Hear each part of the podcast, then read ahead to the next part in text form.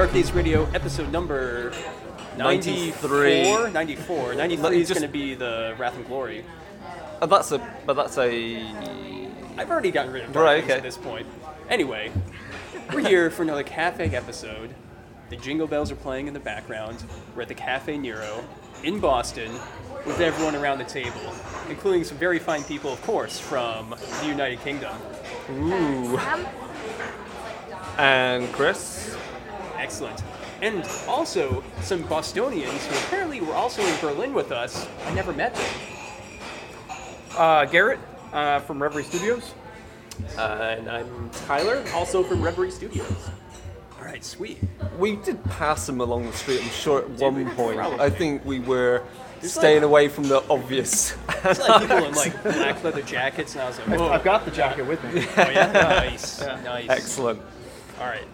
So, uh, what's the plan for this episode? I don't know. I mean, Because I'm here for a conference. Sam is here on a freebie holiday, essentially, because, you know, Which is now It's fair enough. trip. now a photography trip, yeah. Well, I figured you know just kind of ease into things. You know, this is your first time in Boston, I believe. So I wanted to know what you, how you feel about the streets.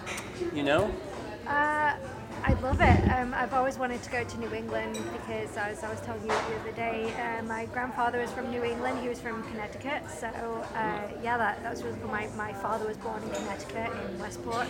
And yeah, it's just, um, it's amazing to actually be here. You know, um, I've been watching Gilmore Girls for some years. So to be in New England is pretty awesome. Uh, being in Salem today was as close as we would get to being somewhere like Stars Hollow. So I got a that was pretty awesome. heavy kind of fish people feel from Salem. I, I just loved Yeah. it. yeah. And kind of, um, what game? Uh, Secret World. Yeah. I could just, Oh, I, yeah. I was getting deja vu of running around trying to solve pu- It was puzzles. very quiet, It was really quiet, actually, yeah. very grey, very cold. Maybe the best time to visit. After If you want it Halloween, quiet. Yeah. Yeah, yeah. Halloween's really crazy around there. I can imagine. Nice. So you found the streets very navigable. Is that what I heard?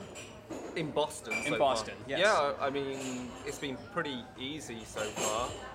I mean, it is the age of Google Maps, and it is just That's like true. it's all I on guess there. that helps. is all I on think it's there. also because there are such tall buildings that you recognise. You go towards them when you know that you or away from them. Hmm. Yeah. You know to navigate. Whereas we don't have as tall skyscrapers unless it's like London. You're getting bigger and bigger Sheffield, we buildings navigate by hills. You- yeah. Ah, hills okay. basically. It's very flat here. Yeah, it's really flat. Yeah. All right, sweet. And how do you feel about Boston's award-winning uh, public transportation system? How do you feel about our subway? it's the best in the United States, I'm works. told. No, it's fine. Um, it's better than the ones in the UK. Yeah. Really? They're quite Yeah. Wait, They're quite old style kind of like trams as well. They're like, how old are they? They look like they're from As old as they can be. right. Yeah. Yeah. Yeah, It's the were, oldest, They were uh, warm and comfortable, so.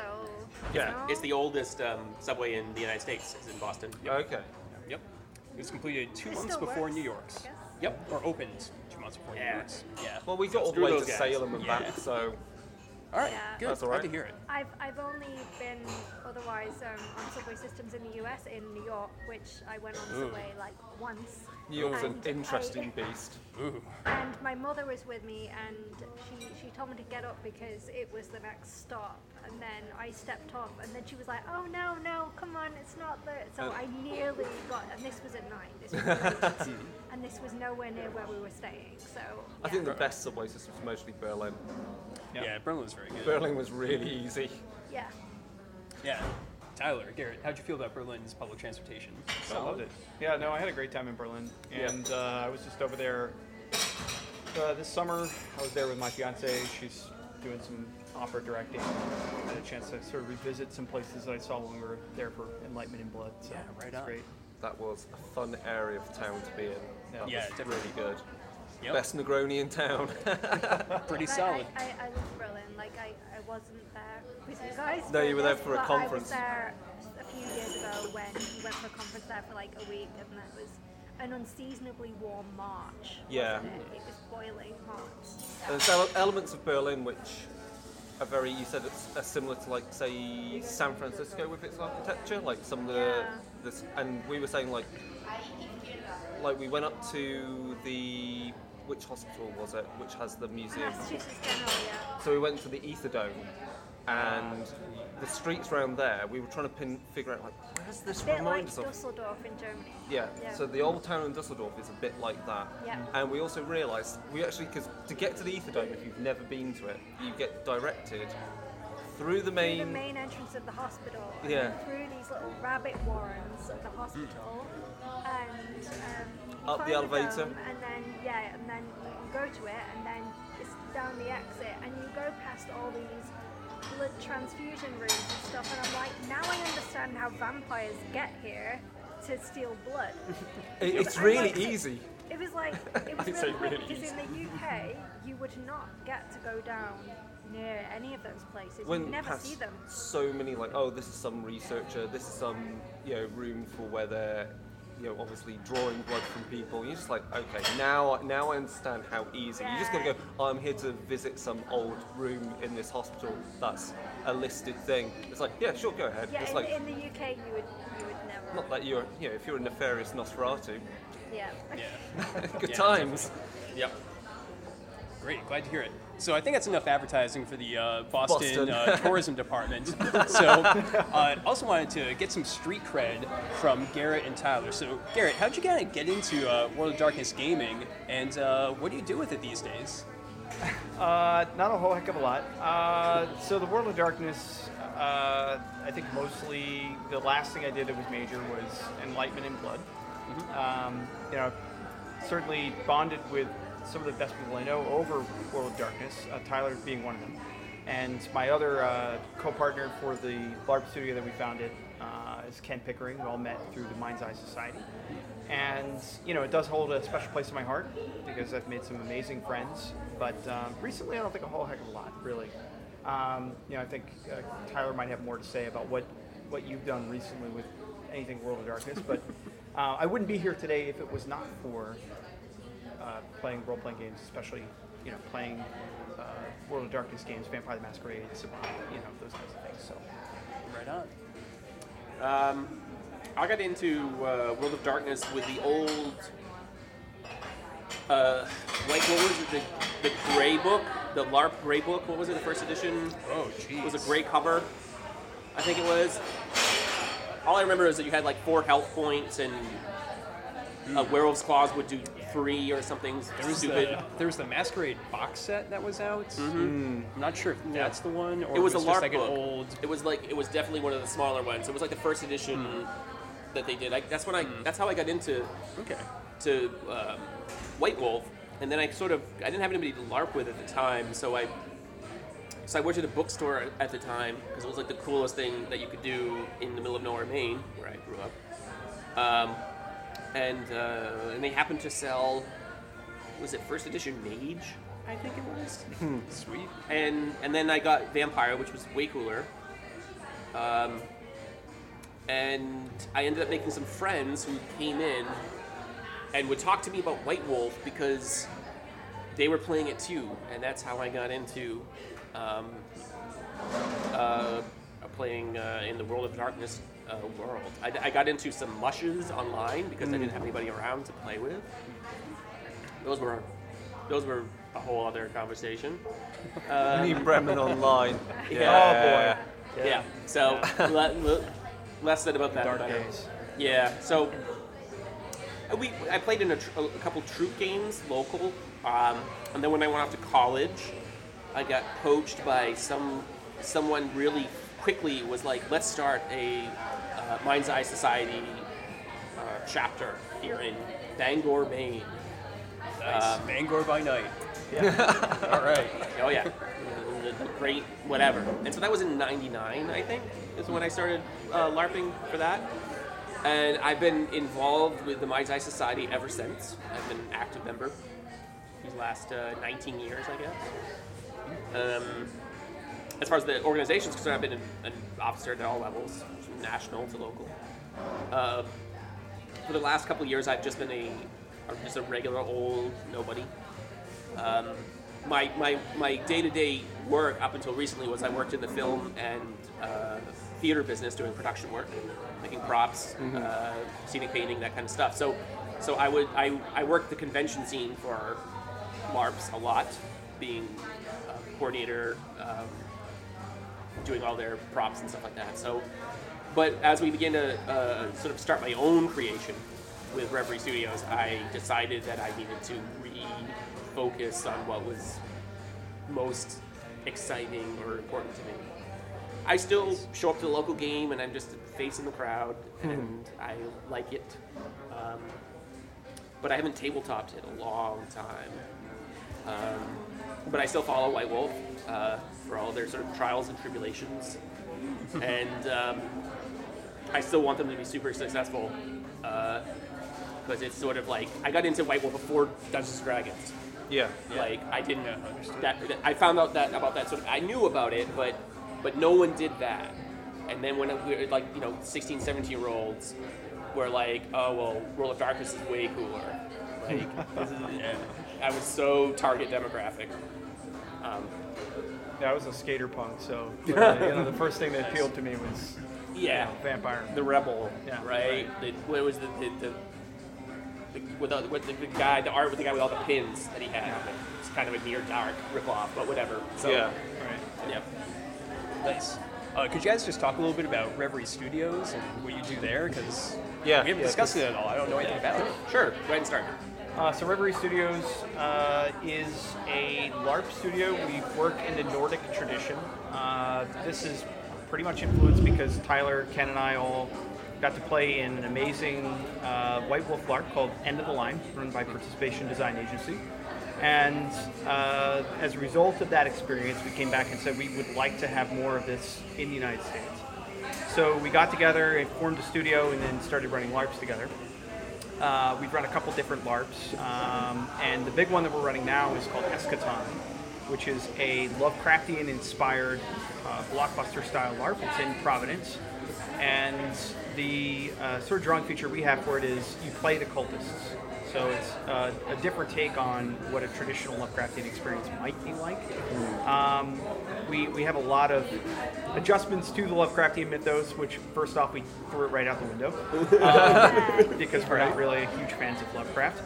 Uh, and what we want to do is is uh, explore why people believe things or why they decide things. Okay. Uh, so the cultists are, you know, full human uh, portraitures, and we want the characters to be uh, very interesting to people to explore. Um, and you know, we sort of started at that base level and then built up from there. Uh, it's all original material, so we have a team of writers, and you know, we're looking to run this experience in April 2019. So it's kind of our big focus right now. Yep. Nice. Awesome. Part of our, our focus is some of the tenets of of like sort of like the, the Nordic tradition, which I know a lot of people from that area are trying to unhook themselves from. It's got a little bigger than that, but um, you know, in, in, a, in, a, in a lot of LARPs, all LARPs have different like things that they consider to be sort of like their Bible, their important things. Um, and for us, that would be one of the most important things would be that players are more important than characters Yeah. right? So creating a, a safe environment for people to to build trust with a, a group of strangers to then make themselves vulnerable. Um, and it's through that vulnerability that uh, you can really create memorable, immersive, amazing experiences. Like Berlin was awesome, but it but it was that building attempt to build that trust and that connectivity with your little group that they sort of put you in is what made it really amazing for certain groups.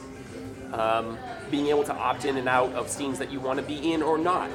Um, uh, working with the OK check-in stuff to make sure your other participants are, are having an, a, a good time, or that they're not really crying, or they're not like because again, our participants are way more important than this thing that is up where you're doing for fun.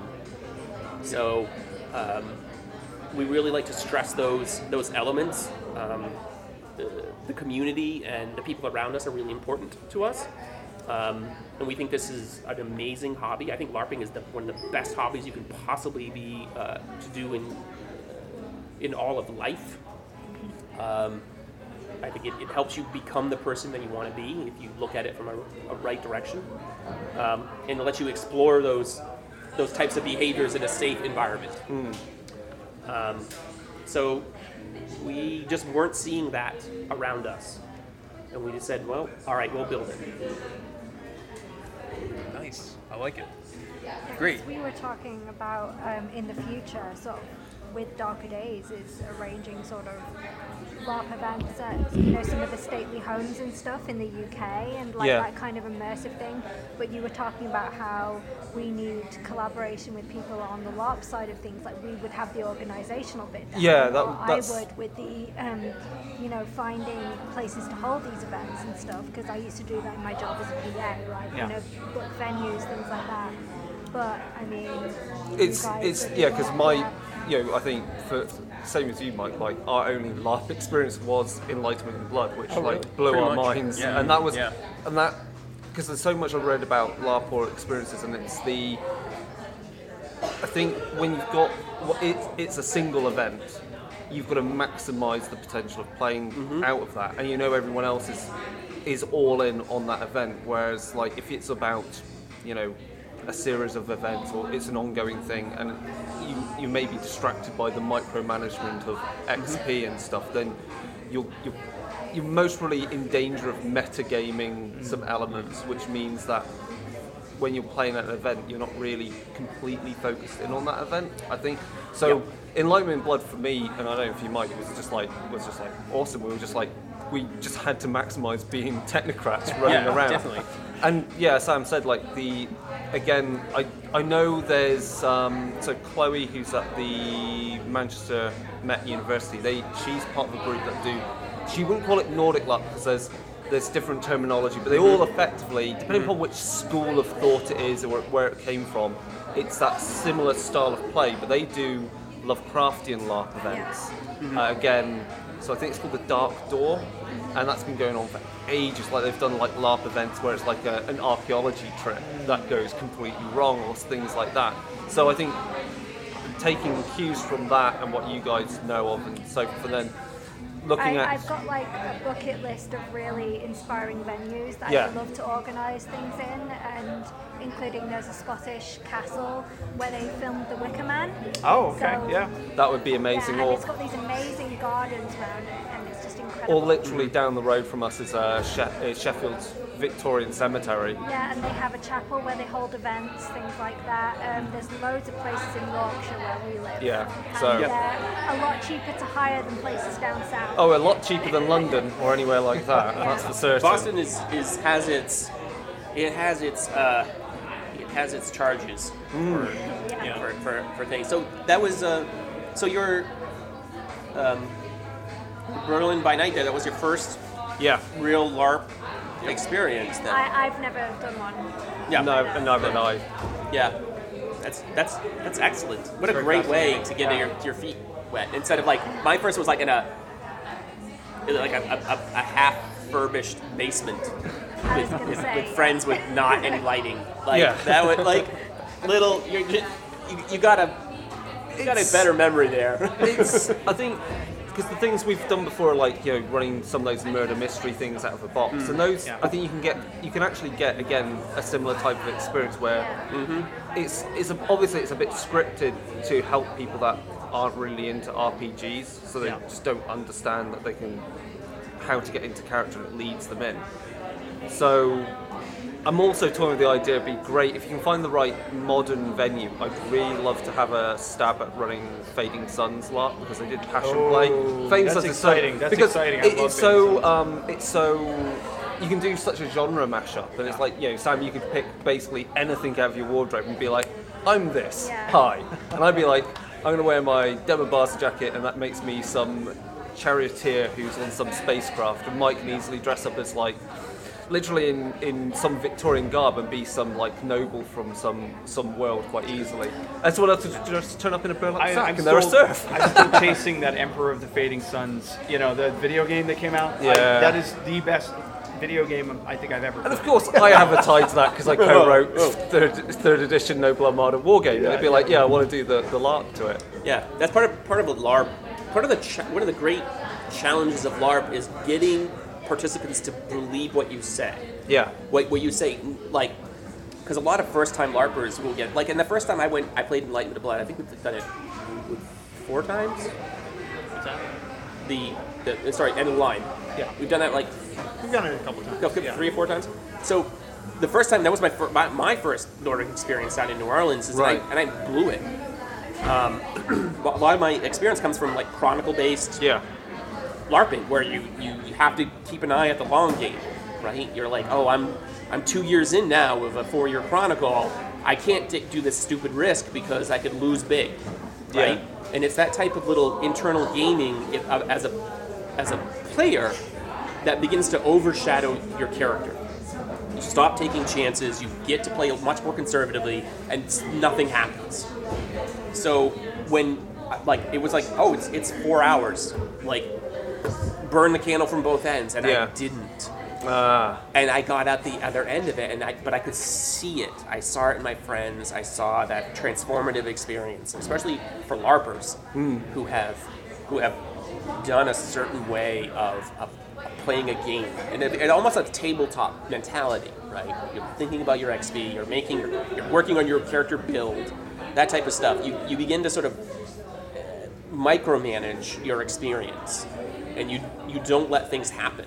and you hesitate at like because and it's the worst thing. It's like hesitation is one of the worst things in RPGs when you've got players hesitating over their their shopping list on D and D. They mm-hmm. go, oh, which sword do I want? or they hesitate because they go, I don't know what to do, and the storyteller hasn't given me a character to tell me what to do. It's like in my tabletop group, Sam I, I'm is the initiative person. she pulls the trigger all the time. Yep. If they're taking too long doing their shopping, I'm like, look, just pick one, right? And whether that's in character or not, and I'm like, pick Or one. Hmm, I'm gonna go Or- talk to him.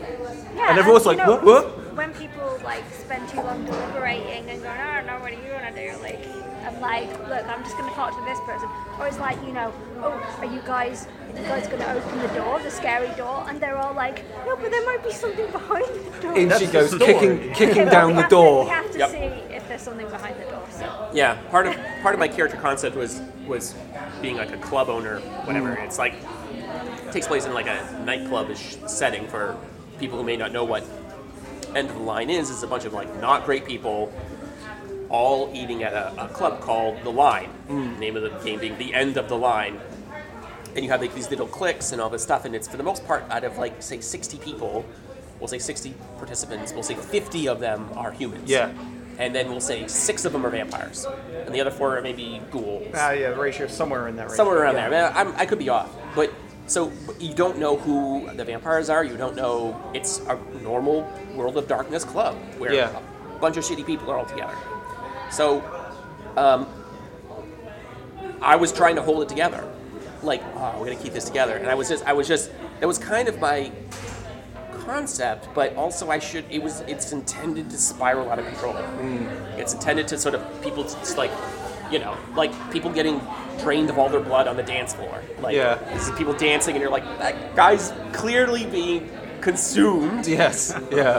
uh, by a vampire, and then you're like, "There's a body over there. There's a body over here," and and it's like, and then the music is just doom, doom, doom. It's still going, and it was only after I started to see these missed opportunities that I was like, of of letting the bad thing happen, of of of, of, of The interesting thing. I was yeah. People people, you know, it's gotten very popular to say play to lose. Yeah. And that, but I don't. That's re- that's really still the wrong way to look at it. You need to play to what's interesting Yeah. like that's a better view is what's interesting in the situation is it interesting for the prince to come out on top like he always does or is it interesting for him to make a mistake and have no winner or loser in this situation Yeah. Maybe, is that the more interesting story I So- call it steering into the crash because either you could, either you, you hit it or you come out on the other side and you'll be like, I'm fine. yeah you know, cars are spinning out of control and you're just like, you know, Vin Diesel it straight through, which seemed to be our experience of of uh, World Yeah. Class Berlin. Yeah. yeah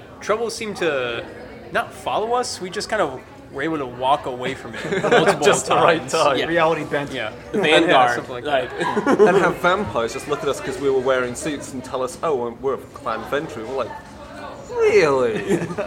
Yeah. Tell me more about this uh, vampiric society. Control, we have some interesting intel. Um, that was hilarious and stupid at the same time. Yep.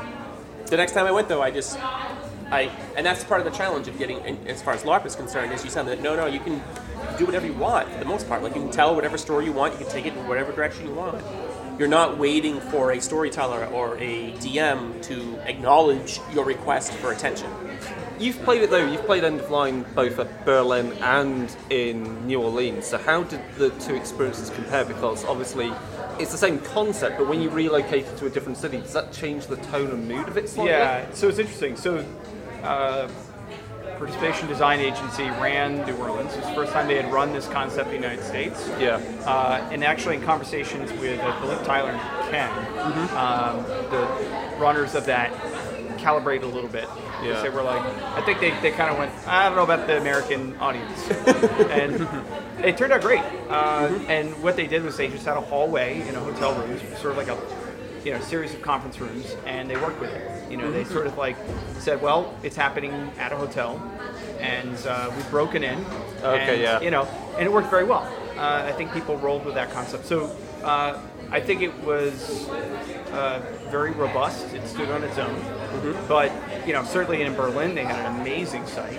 Okay. It was uh, a, some kind of steamworks museum or something. I think at a, like a Berlin hospital. Fucking hell. It was beautiful. It was great. So they they went, well, we clearly broke in here to run this underground rave club, and uh, it turned out very well. So it felt much more like a rave club there, but Yeah. the experience in New Orleans didn't feel uh, like it wasn't also an underground club, right? They both, Yeah.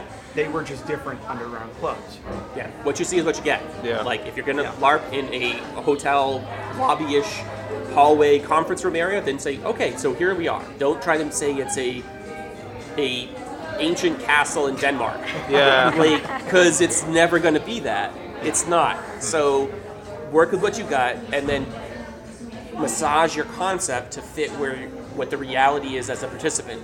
You, you it helps with your immersion in a, in a big way. Yeah. Cool. Nice. Good. Well, uh, I think that's uh, that's a lot of great information about Reverie Studios, and uh, we're definitely going to put a link in the show notes to you guys, Thank you. and uh, also to your upcoming Lovecraft LARP. Yeah, Uh, absolutely. are the are tickets still on sale? Can people still get into that? Absolutely. Yep, they're they're on sale, and you know we've got uh, some options uh, like scholarship tickets for folks, and you know we're writing characters now, so folks that sign up are going to start seeing some characters very soon. Um, and the excitement is building up, and I think it's going to be a great event. Yeah, definitely. Providence is a phenomenal location to choose. The venue you've got's mental. Oh, it's unbelievable. Yes. Yeah. Yeah, So it's it's- right on the ocean. Yeah. There's an island that you can walk out to. Whoa. It's a crazy little manor attached. It's within sight of. Providence. That sounds just Okay, right. okay. Yeah. Perfect. It's beginning to look a lot like fish people. Uh, I don't know. They, I'm they not saying. They Or have another Lovecraft Grizzlies. lore. Just saying. See, if we There's did two stuff beaches. that was in the UK, then we'd probably have because I'm a huge fan of Hammer horror, and that happened since I was really little. So it probably like you Yeah. know, you imagine that Peter Cushing just walks out and things like that. So th- those type of venues really, really Yeah. fit that kind of thing. Cool. Excellent. Nice. All right, sweet. So that was a really good LARP discussion we just had. Uh, and also, I think we wanted to, just to finish up the episode, talk about a couple of uh, different uh, myths and legends in the Boston area. Uh, just kind of go over, give some people some cool ideas in a kind of a secret frequency format with this great piano music going on behind us. Yes. Yeah. So, uh, who wants to start first? uh, well, I don't think I should start, and I should Sam because we're the visitors here. We know shit about Boston. All right. Um, I mean, there's there's been lots of weird things in Boston. Uh, one that really stands out to me uh, as an engineer is the Great Molasses disaster up in the North End. Yeah, the, the wave of molasses. Yes, Yeah. yes. what So the fuck? this is uh, Yeah, actual history that happened. Yeah. Um, killed 20 people. So a an accountant was tasked with engineering and designing and constructing a molasses tank up in the North End. Exactly who you want to construct it. Yeah, not, not an actual engineer. Yeah. Uh, when they built it, they tested it by only filling it with two feet of water, and they said, "Oh, it's gonna hold. It'll be fine." So it leaked like a sieve. People, the locals used to go out there with their cups to just like get free molasses because it was always dripping out the side. They eventually painted the tank brown so you couldn't see the molasses coming out. And then one hot summer day, That's a great fix, by the way. yeah, one hot summer day, it just collapsed, and 20 people died in a wave of boiling hot molasses. And and the bodies were just stuck out there in the streets. So like, where where was it? Remember the north ends where we Yeah, were, yeah. with the tight streets and that Yeah, kind of yeah. stuff? That's the exact area. Yep. Oh right. So they Yeah. got. Did they? So did it was just there. It was in the street, or Uh, I think it was it was probably It was closer to near the the docks a street, little yeah. bit, but Yeah. yeah, it, it collapsed and uh, took out a couple buildings because this was a lot of molasses. It's a lot of force a just huge going tank. down. yeah, Yeah, how Yep. big was it? V- very very big. Very big. Uh, big enough to demolish several buildings with a wave of molasses. And they, they say on hot summer days you can still smell the molasses. But in the the air. people that got coated in it, did they? Did it s- harden on them? Did they kind of like get turned into like I kind of molasses mummies? I think if you left them out long enough, they probably would have. I don't know for it was thick. They weren't able to get out of it. It was Yeah. sort of like it's it's like quicksand plus, you know. Yeah, Like- exactly. So if you're like, trying to breathe and the wave hit you, Boston's just went down Pompeii. here. Yeah. Yeah, So exactly. was it? So was it like running down the street, or Yeah. like, Yeah. okay? Yeah, So, flooded like, down the street and just When you swept like everybody run out. away from it, or It was they so were fast. It was- towards it. I know they say slow as molasses, but on a hot day, it Yeah. mostly Yeah. flows. But yeah, but boiling is is it's all it's Scary. liquid. Yeah, it would yeah. burn you instantly. Yeah. Wow. yeah, Yeah. it was hor- horrific. Uh, Imagine the im- imagine just just trying to like to clean up after that. Yeah. Must have taken years. Wow. yeah. Um. So, how do you use this in your World of Darkness game? I have no idea. uh, okay, so clearly you will have potentially ghosts that are sticky Mm-hmm. Sure. with this boiling sugary stuff. yep. That's very simple. Yeah. I don't it um, just made me think of that, you know, when we were talking about that um, the fairy tale with the, the magic porridge, the bowl, and the bowl just keeps making porridge and then it floods the entire Oh village. yeah, that's bizarre. Um, yeah, that's one. Especially in the modern day, I mean, you still get people who say they can smell molasses on hot days. So, like, if you're looking at like, if you're looking at some sort of like, um, something with a shroud leaking through into the real world, you Oh, know, yeah. and, and like ghosts and all that stuff. I mean, Boston is like super haunted. Yeah, of course. So, Seriously. so you know, we got dozens of 400 year old cemeteries in here. Not you guys, you know, you got us beat, but um, you got Well, history a lot of- is- a lot of you people gotta have drive around your history. yeah, you have so yeah. much of it. So um, I think the That's haunted weird. thing here is kind of awful, right? Hey. It's Yeah, yeah, it's our fault. Yeah, um, definitely. Um, not, not your fault. But yeah, I'm just trying to think other things to do with molasses with that. Um, oh, what if it was? I would say, what if the the reason for the original kind of expo- explosion, the or it being released, what if it, the molasses was actually being gathered because it's part of some alchemical soup? Ooh, Could be. molasses Prometheans. Wait a minute. That's actually really interesting. That's that's incredible. So they get like entombed. That's part of the uh, creation process. Yeah, but is remember entombing they someone do in molasses. mummification with um, Yeah. self-mummification. Buddhist monks can do by consuming enough honey. Yeah. Right. Oh. Hmm. That is. Also, we do. Ha- there a spicy. mummy in the ether dome in the hospital. There is a mummy there because they did a post mortem on it. They call him Paddy. Yep. So you were very Sam. You were very careful in taking pictures, not to take a picture directly of the mummy because of I- the yeah, I, mummy's d- curse. I, I have a feeling about it. There's, Yeah. there's a particular mummy in the British Museum that you should not take a picture of. Absolutely not. It's cursed. Yeah. Yeah. So so yeah, sure. You know, you could also have it. You know, yeah, mummification by molasses. Yeah, that would that's a fit good in. one. It's, the, it's the mummy that uh, Howard Carter found. Oh right, yeah. Yeah. In Egypt. So And he was cursed. yes. Uh, so yeah, that's that's why I would go with that one. Yeah, that's great. Any other stuff for the Great Molasses Disaster? For the molasses disaster, no. I mean, I, I've, I've certainly got uh, some Yeah. other stories that we can tell, but Yeah, absolutely. molasses Let's story, go with it. Let's go with it. What do you got? Uh, I've got a ghost story, Oh man. and I've got a modern story. Ah, I'll okay. get out of here first. Let's go ghosty. okay. All right. Uh, so, if you take any ghost story here in Boston, it's very well regimented, but they have a number of them. They're pretty good. I've done a couple ghost tours. Uh, my favorite ghost story happens to involve uh, a typical Boston response uh, to social incidences and political uh, sensibilities. Right. So, uh, shortly after the revolution, there was a, a Frenchman, an aristocrat, who I believe was somewhat related to the French monarchy. So, you know, some cousin of somebody in the royal family. Of course, you know, however long that lasted, didn't matter. But he was here in Boston, and he was like a diplomat of some sort. He was a person who uh, sort of represented uh, French people's interests here in Boston. Um, I don't remember the name exactly, but he um, was sort of tasked with protecting the interests of French people. And there were some French uh, bakers and you know other craftspeople. The bakers will focus on specifically because that's what this incident relates to. Okay. There was some riots at the time uh, with some of the folks who lived in Boston, where they essentially were attacking French uh, craftsmen and craftspeople, and uh, the bakers in particular was that was an issue of contention. So there were some riots, and this guy stepped in.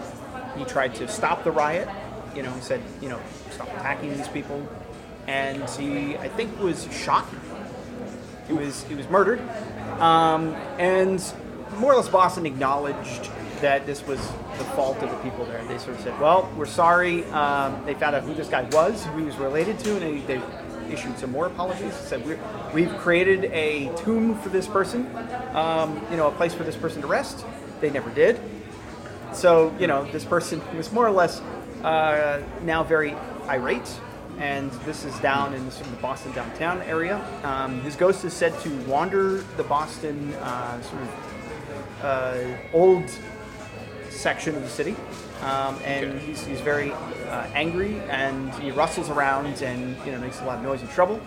Um, and he's been sort of a, an old haunt for uh, a couple hundred years now in Boston.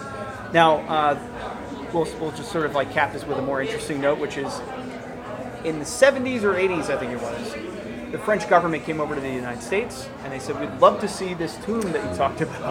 Oh shit! Uh-oh. okay. For which Boston hastily, in 48 hours, created a concrete tomb for this gentleman. what? Uh, you can see it. It's uh, right in downtown Boston. It's a it's a terrible concrete pyramidal structure. Shit. and Jeez. yeah, Where is it? Where's it located? it's it's right by the common. If you look in the uh, the graveyard that they have, that's like right around the corner from Park Station. I Oh, think it's in the, there, uh, right the there. granary ones? That that was the concrete Yeah. monstrosity I saw in there, and I was Yeah. like, what is that? That is the one you probably. Really? Yep. Yep. that's the yeah, you story. walked right by it. Shit! Sam, Sam probably has a photo. She has a photo. Well, Uh, yeah. What it like? It's a it's like a just a giant concrete pyramid. It's an ugly It's concrete probably pyramid. somewhere in the picture. Yeah. Yeah. Okay. It's in the, we- it might well, only be in the background. It'll be in the show notes. Yeah, sure. Boston, what a town. Yeah. So it's a very uh, Boston response to. I came like to that. Boston and all I got was this ugly concrete pyramid. yep. I got shot over bread. Over Yeah. bread. Yeah. I wanted a bread and I got a concrete. Jesus Christ. Um, so, how the fuck do we use this in Love Dance? I mean, it's a ghost. That's clearly easy. Well, what what were what were the Bostonians doing with the body that they couldn't make a tomb?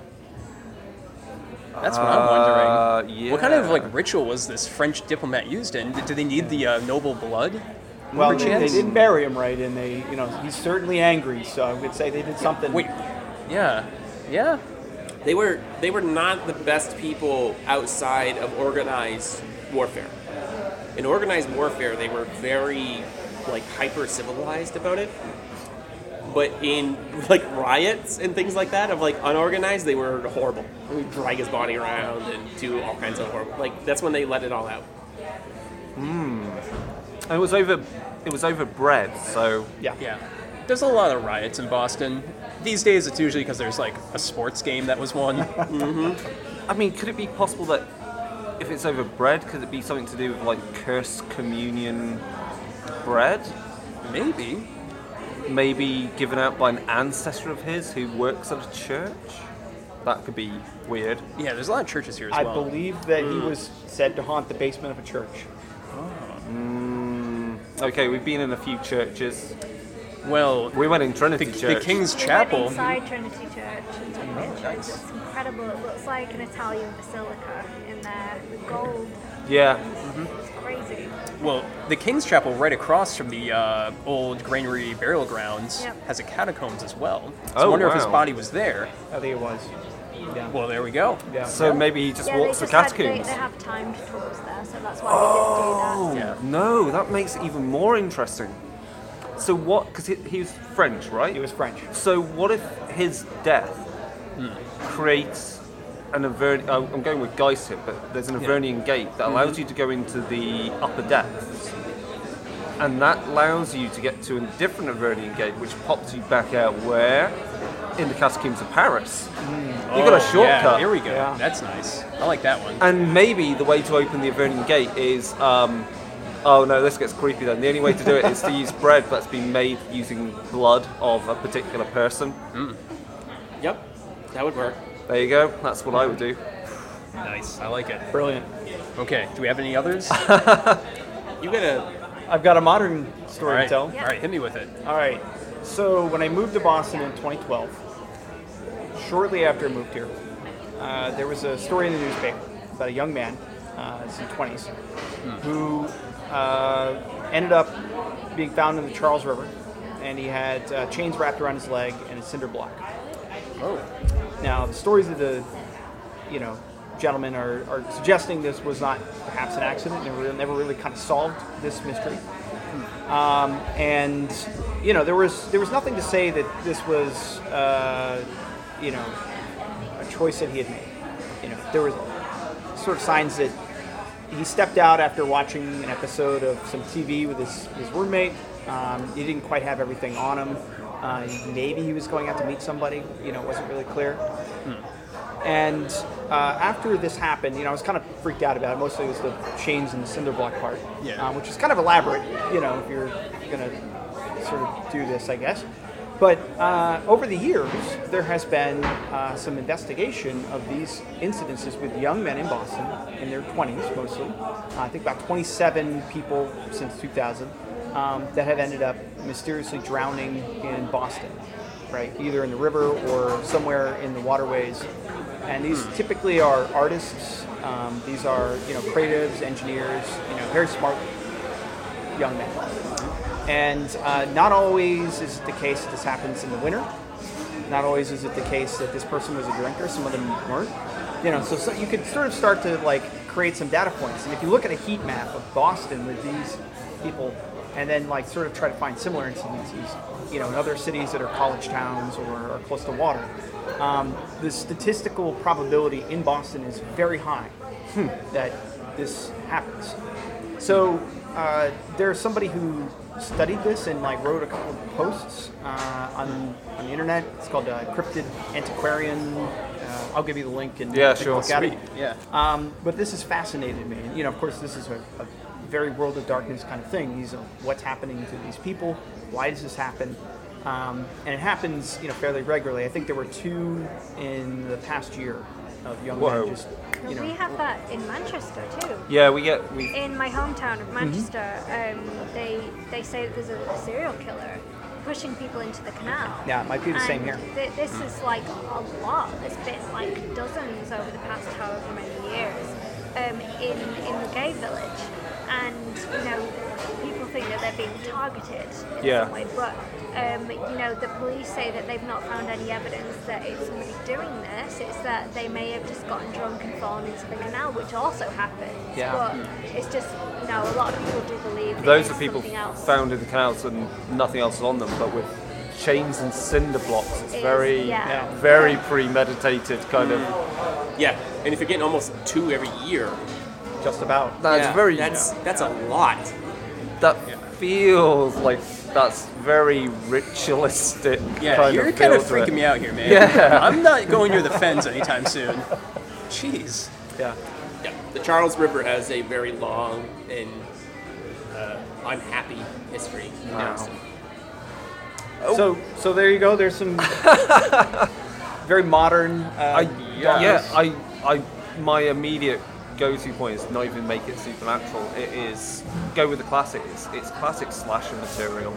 Um, whether it's for World of Darkness or Chronicles of Darkness, because I think, I think that's something that for World of Darkness, people should buy the slasher book to use for World of Darkness games because one of the wonderful thing, I say one, of the interesting, maybe the most compelling elements of playing World of Darkness games is even though you're the monster and you have the curse of whatever it is, that doesn't necessarily mean you are evil. I think this is very important what we said about the war episode and, and how you treat troublesome, problematic material. And in this case, it's like you know you you have the abilities to to spot things like this and that realization that oh yeah there's just a simple human that is so much worse than me and all I do is have a little drink of blood every so often. There's someone that's literally going around twice a year chaining someone up and doing something so horrendous. Mm-hmm. I think that is scary enough in its own right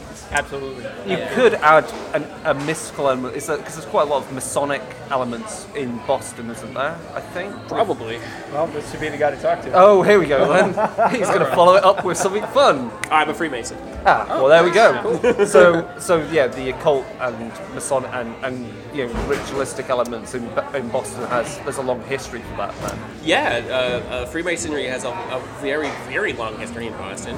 Uh, I'm, a, I'm a member of the Cambridge, Massachusetts Lodge, and, you know, uh, and um, it's, it's been around for many hundreds of years. Yeah. Um, the Grand Lodge is right down by, you were, if you were down by um, the Boston Common, it's right there.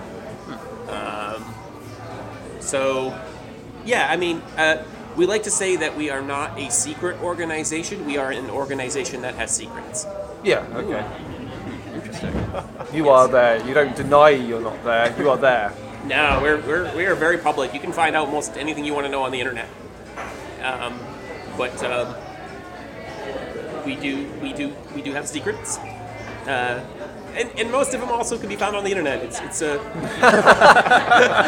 yeah. I mean you can. Uh, I mean it's it's in today's day and age it is the value of giving someone's word or taking an oath is very undervalued. Um, it does not hold the, the prevalence that it did in, in times in the past, and it's like it doesn't matter so much what you are swearing to. It, I mean, it does matter, but it does, it matters that you that you would do it, and then you would uphold what you say, uh, and that is kind of at the heart of a lot of what Freemasonry is about. Is just I will I say this thing and I will do it Yeah. and that's it. So yeah, but masonry in in, um, in Boston is very big. You can see all, all, especially on the tombstones. You can see the square compass. Yeah. Everywhere. Um, yeah, and the, and I as I've only been a member for like five years, so I don't I'm not clearly so um, you know, schooled in that way, but you know, just the funeral rites are amazing. They're very moving. But it's, it's for, I mean, because obviously, yeah, you've got Freemasonry, but you can also, if you consider that the the Americas was the place where, you know, people escaped religious persecution, it's very easy to see, you know, whatever occult group in the mm-hmm. world of darkness mm. would see an mm. opportunity to go, oh, we've got somewhere new to be, no one's going to persecute us, and this leads to down the ages to, yeah, I'm chaining up people and chucking them in a river because they Oh, need yeah, need fresh Yeah, sacrifices yearly. Yeah, apparently. Yeah, always groups to be subverted to your own cause. Exactly. Yeah. Yeah, if I were to use this uh, weird trend of drownings, I'd probably actually run a Wraith one shot, I think. I think that would yeah. be good. Where everyone, maybe not even recently, maybe some of them are very old uh, deaths, would all uh, have died the same way. And I'm not even sure if I would have it be like some supernatural mystery or anything. It could just be this very cathartic experience of just figuring out and discussing like what happened to us and how can we move on from here. Yeah. Everyone's playing one of the victims. Yeah. Yeah, exactly. That would be pretty intense. Yep. Awesome. Okay. Cool. Any last ones? I think that covers it, maybe. Yeah, um, all my other stuff's weird. I mean, I think that about wraps everything up. So, uh, yeah, uh, thanks everyone for coming here to uh, this cafe to do a quick episode. Uh, actually, kind of a long episode. Yeah. And um, yeah, Garrett, Tyler, thank you very much for lending all your experience with LARPs and all that insight. Really appreciate it. We'll definitely uh, put a link in the show notes to uh, all the work you're doing. Very cool stuff. Thank you very much. And Chris, Sam, thanks for coming to Boston. Yeah, thanks it's you been very amazing. Thank you. Good to have you. Great. Awesome. And that's it. Yeah, Uh, is. Of course, before we go, we need to say where people can find stuff. So, Oh, yeah. Right. They can email us at darkerdaysradio at gmail.com. They can find us on Facebook. They can find us on our Discord. There is a link in the show notes to Discord. There is some conversations there about various things to do with gaming. They can find us on Instagram. They can find Sam's photos on Instagram of Boston and other weirdness. Yeah, that's Sam Kapral. That's uh, Sam K A P R A L. Photo F O T O. That will be in the show notes. Or just Sam Kapral. Yep. Uh, and then Reverie Studios, we will have a link in the show notes for that. And this show will mostly be going out after I've been to Dragon Meet. So there will be an episode coming up with an interview with Matthew Dawkins and Dave Brookshaw and Chris Allen, who also works for Onyx Path and I think maybe White Wolf. He does certain things, I can't quite remember. And also, we will have interviews from Modiphius, Cubicle 7, and that might be whoever else is at Dragon Meet. All right, yeah, sweet. you know. Good. Yeah. how awake you are. Yes, I will be jet lagged to fuck. Awesome. And that's it. To all the listeners out there, thanks and have a good night.